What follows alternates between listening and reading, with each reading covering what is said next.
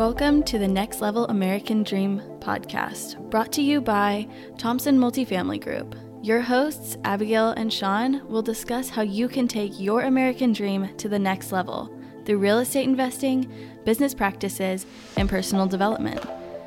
Join us as we share our experiences as a father daughter duo who are trying to accomplish their goal of financial freedom. We hope you learn more about how to define and achieve your American dream.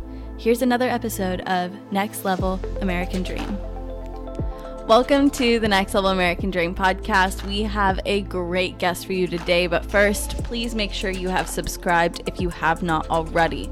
We also love getting your feedback through likes, comments, ratings, and reviews. Today, Sean has a conversation with Kent Ritter.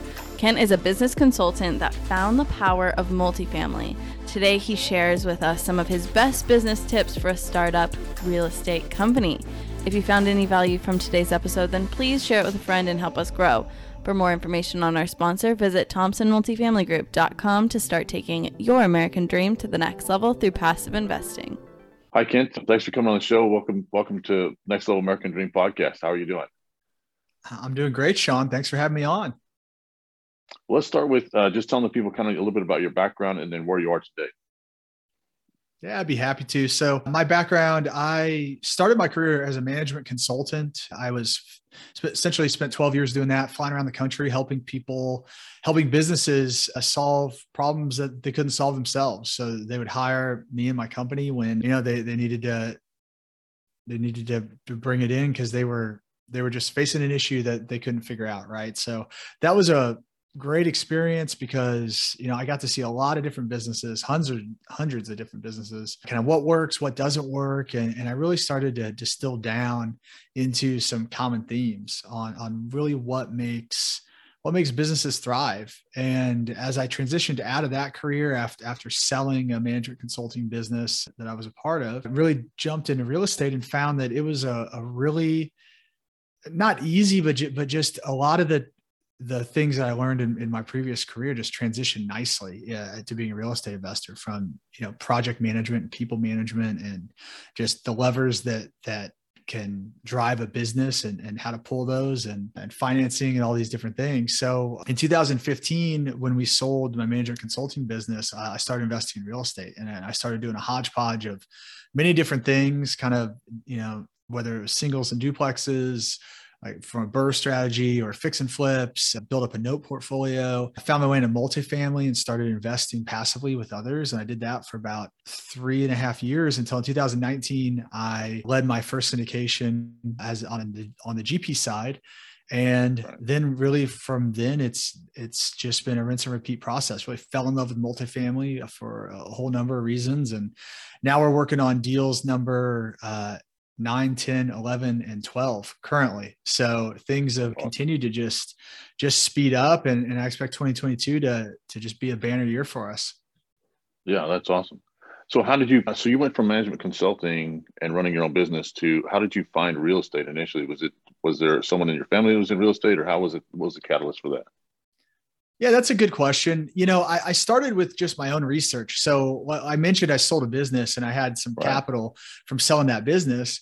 And, you know, I wanted to invest it. I knew I didn't want to have it all in the stock market. You know, I, I had a I had a decent brokerage account at that point, didn't want to put all my eggs in one basket. So I started looking for alternative investments and real estate, as I was doing my own research, just really spoke to me for a ton of reasons, right? That, that we all invest in real estate, the, the cash flow, the appreciation, the tax savings. Big one for me was, was not being correlated with the stock market, right? So, right. I mean, if you, if you even look at, you know, what that means, if something's correlated with the stock market, it, it means when it when the stock market goes down, it also goes down. And I mean, you look at things like you wouldn't expect to be such as cryptocurrency, but I mean, we pretty much see it just goes hand in hand, even with crypto. It's like when the stock market goes down, uh, crypto goes down. I think a lot of that has to just do with, with the liquidity. And, you know, if, if people feel it's time to sell, they're, they're kind of selling across the board. So I, I like real estate for that reason, because in those types of environments, I mean, real estate just, for the most part stays pretty steady. Multifamily does at least. And, and so when you get those dips, you know, it's it's nice to just have a diversified portfolio that, that allows you to to maintain your your net worth even in those in those environments as the stock market you know goes up and down on its roller coaster so so that was one of the big things for me was, was just non-correlation and having a more diversified portfolio as far as how i initially got started i did have a family friend who was a commercial mortgage broker and he he got me into it. I got me into some deals that he was doing when I talk about note portfolios and things like that. That was heavy what he was into. But I quickly realized that that being on the debt side wasn't for me because you know I, I had a couple of was building up a note portfolio. One of the houses I had the note on sold, and in about two years, the person that owned that house had doubled their money. And and here I am just getting my loan paid back. And I'm like, well, that's great. I, you know, from capital preservation, right. I got my loan paid back, but like this guy's over here doubling his money. So I said, okay, I need to start buying assets.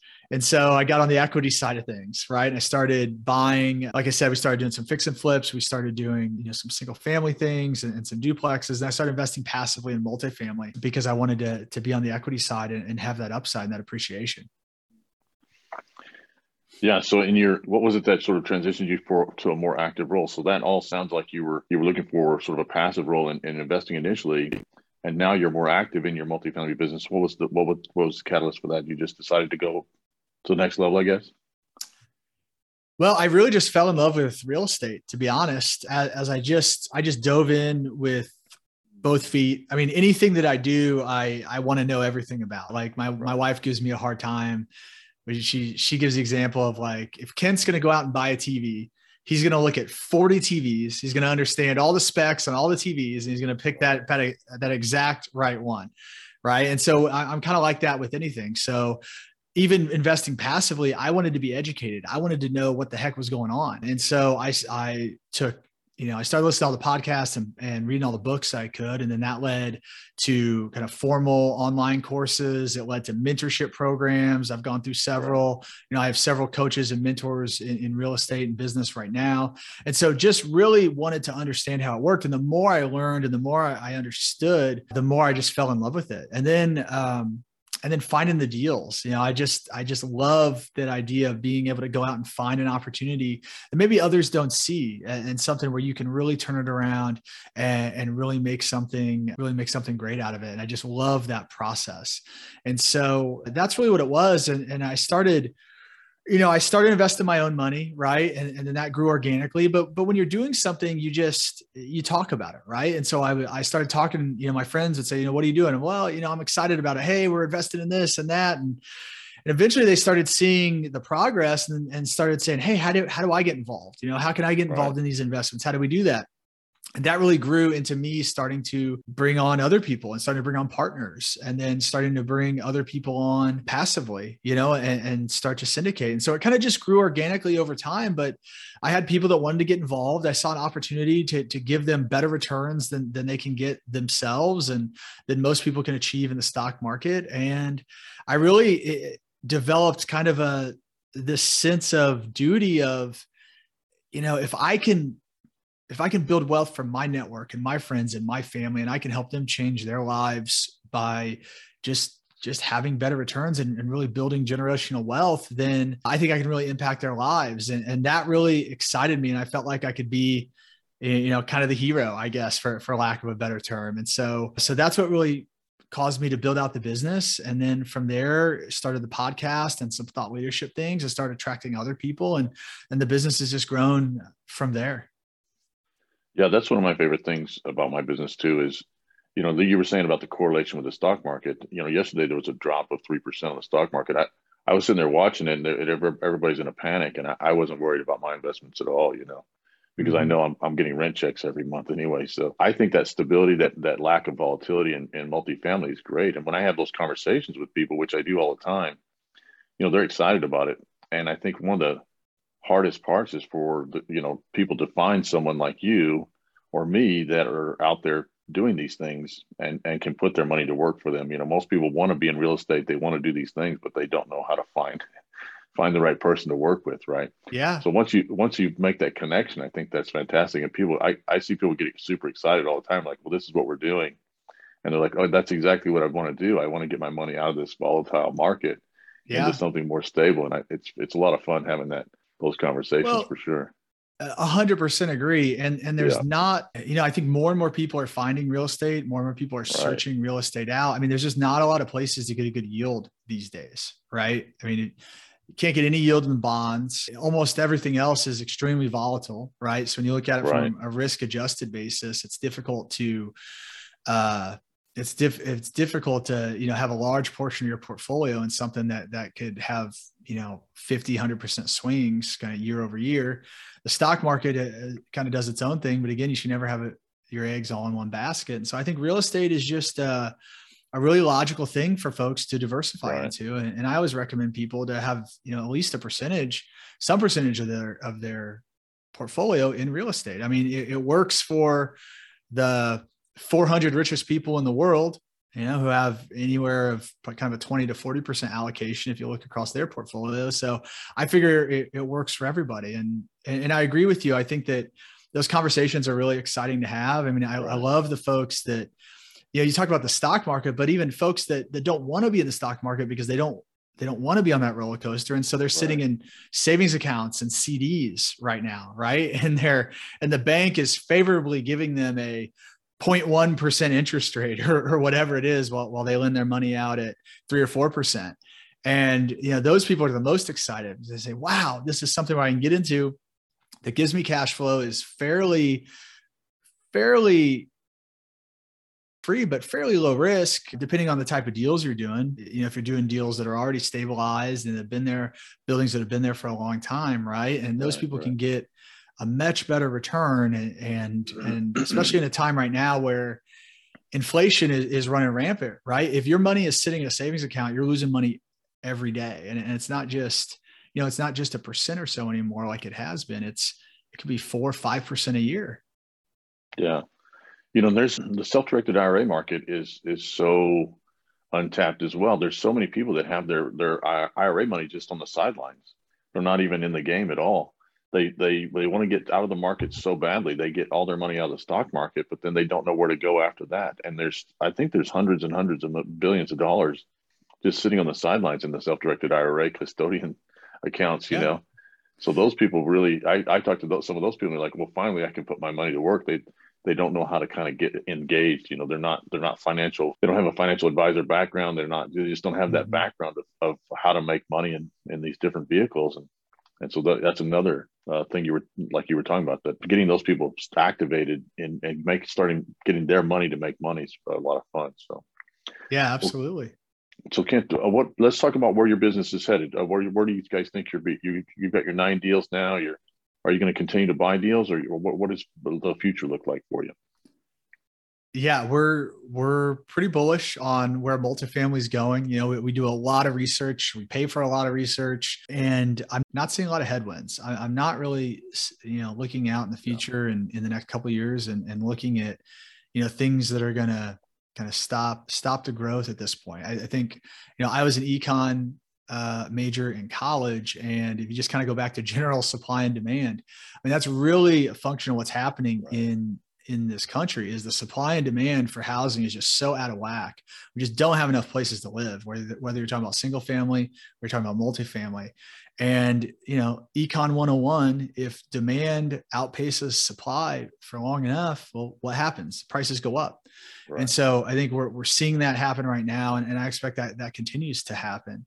And so we are, we're bullish and we're actively buying. And like I said, we have four deals we're working on right now, two acquisitions and, and two new ground up development projects that'll that'll come to life in, in 2023.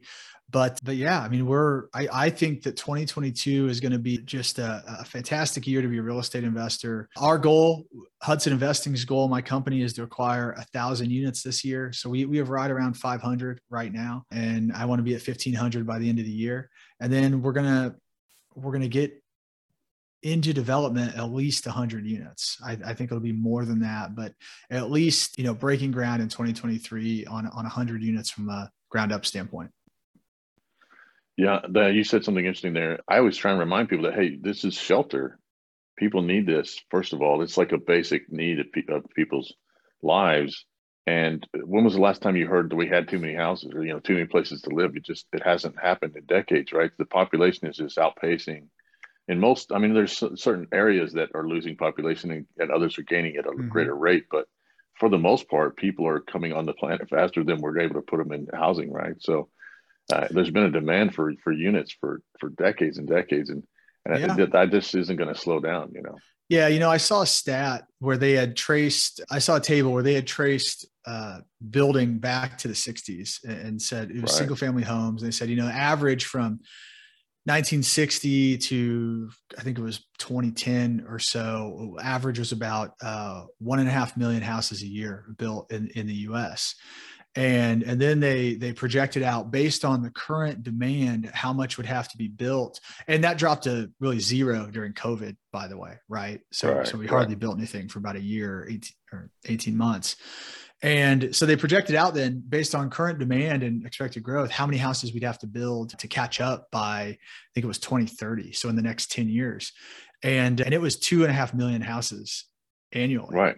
So we would have to build a million houses more a year than uh, we have, you know, annually for yeah, the past average, yeah. 60 years to be able to, to even mm-hmm. catch up. Mm-hmm. And, and, what we're seeing from new housing starts and, you know, multifamily developments is, is, that's just not the case. We just don't have that kind of volume. So, you know, I don't, I don't see us catching up really anytime soon. I think there's still going to be an issue of a lack of housing in America.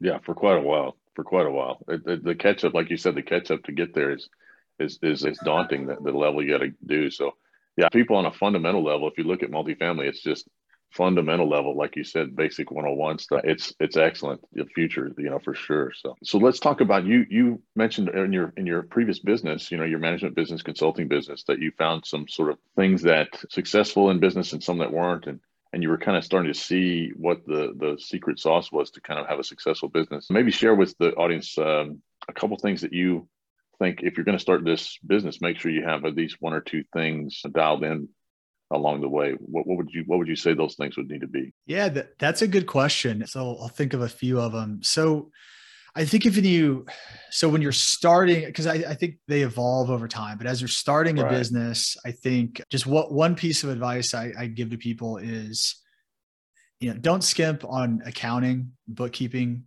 from the start like get it get it right from the beginning it's you know three times more expensive to have to go back and fix fix it you know a couple years down the road when when you get to a point where you realize you know you don't have any idea what's going on and so so just take accounting uh, serious from the beginning and, and, have good reporting. Know know where your cash is coming and going from. I think I think that's one. I, I think especially if you ever have an eye that you want to sell your business, it's important to have years of accurate books um, because that I mean that's just gonna it's gonna increase the value of your business substantially versus right. people you know going through your napkins and trying to figure right. out figure out and tally things together so that's one that's just like a real basic one but i think it's one that pe- people often overlook because like nobody likes bookkeeping nobody likes tallying receipts and and all that stuff right um, i think from more of a strategic level it, it's about you know making sure that obviously you're gonna you're going to have a business plan, right? I, I, I, see a lot of people at the very beginning error on spending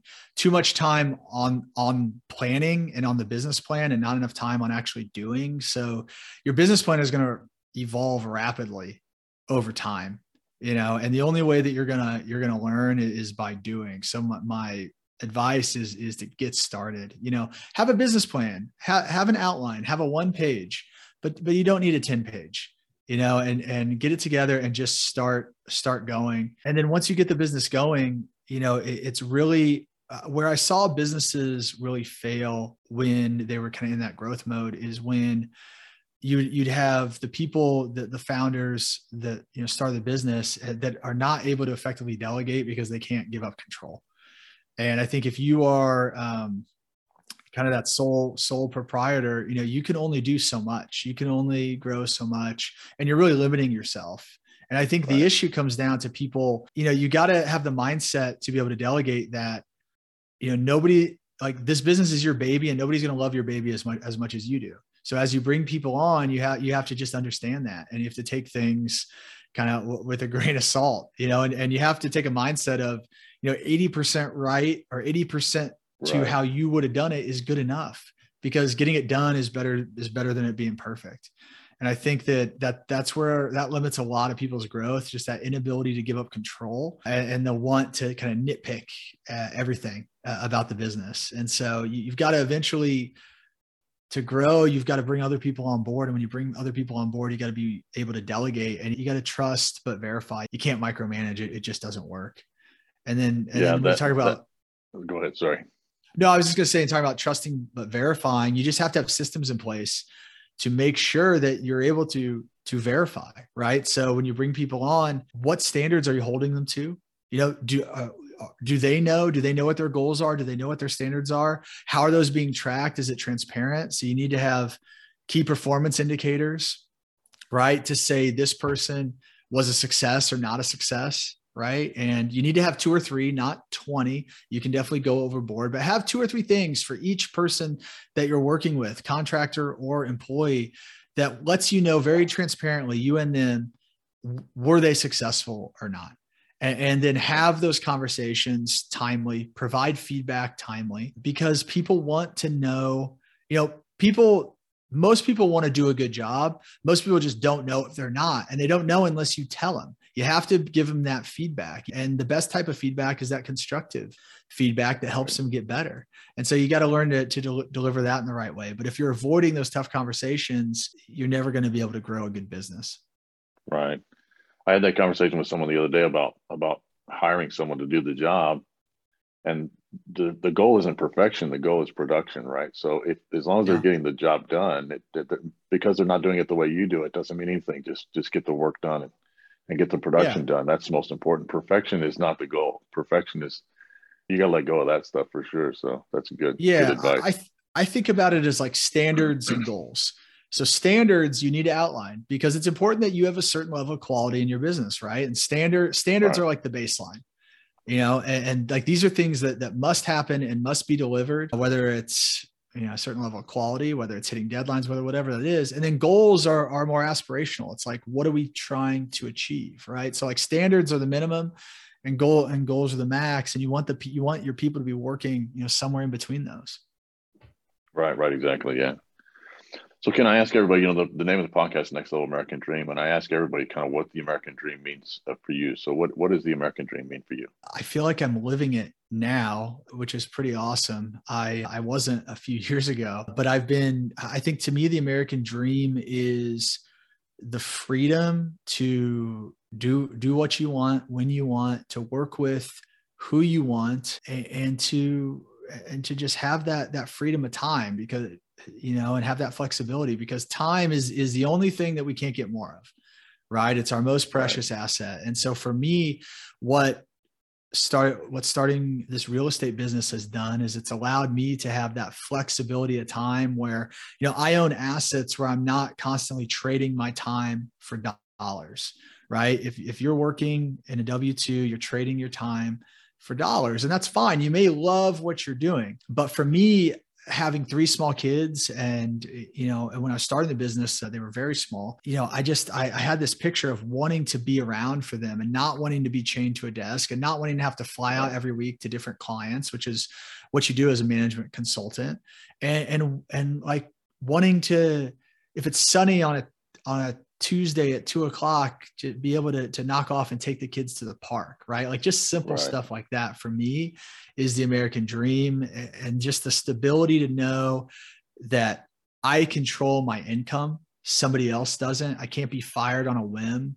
I think that's one of the biggest lies people tell themselves is that your W 2 job is safe and stable, and being an entrepreneur is unsafe because I think the least safe thing in the world is, is, having your livelihood dependent on somebody else's whims or on on you know a good or bad quarter, right? Because people get laid off all the time because of a bad quarter. Because one of the easiest ways to make a bad quarter a good quarter is cut payroll. Well, Ken, that's awesome. I, I appreciate you coming on the show and talking to us and stuff. How can people kind of reach out to you and find out more about what you have going on and, and uh, you know, some of the, the business successes that you're having going and stuff like that? How can people reach out to you? Is there a website or? Yeah, the easiest way to is just to go to kentritter.com. And I mean, that's my home base. We've got a, a, blog. We're posting weekly on different real estate topics. You know, you can access my podcast there. You can also find my podcast you know, anywhere you listen to podcasts. It's called Ritter on Real Estate, and it's really focused on multifamily investing. And, um, and yeah, and if you if you're interested, you can also sign up to invest with us on the website. And so, really, that's the best place to find me. Yeah, perfect. We'll have make sure to have that in the notes too as well. Well, thanks for coming on the show. I really appreciate it, and uh, we'll we'll have you back on talk about those uh, next thousand units you, you you buy this year. Okay. Sounds good, Sean. You can you can keep me honest. Yeah, perfect. Thanks again. We'll talk to you soon. All right. Have a good one. Thanks for joining us for another episode of Next Level American Dream. If you would like to learn more about what we talked about today, want to contact the team directly, or interested in passively investing and being a part of our deal room, head over to our website at www.thompsonmultifamilygroup.com. Before you go, please leave a review. Your comments help us create more episodes for you to enjoy.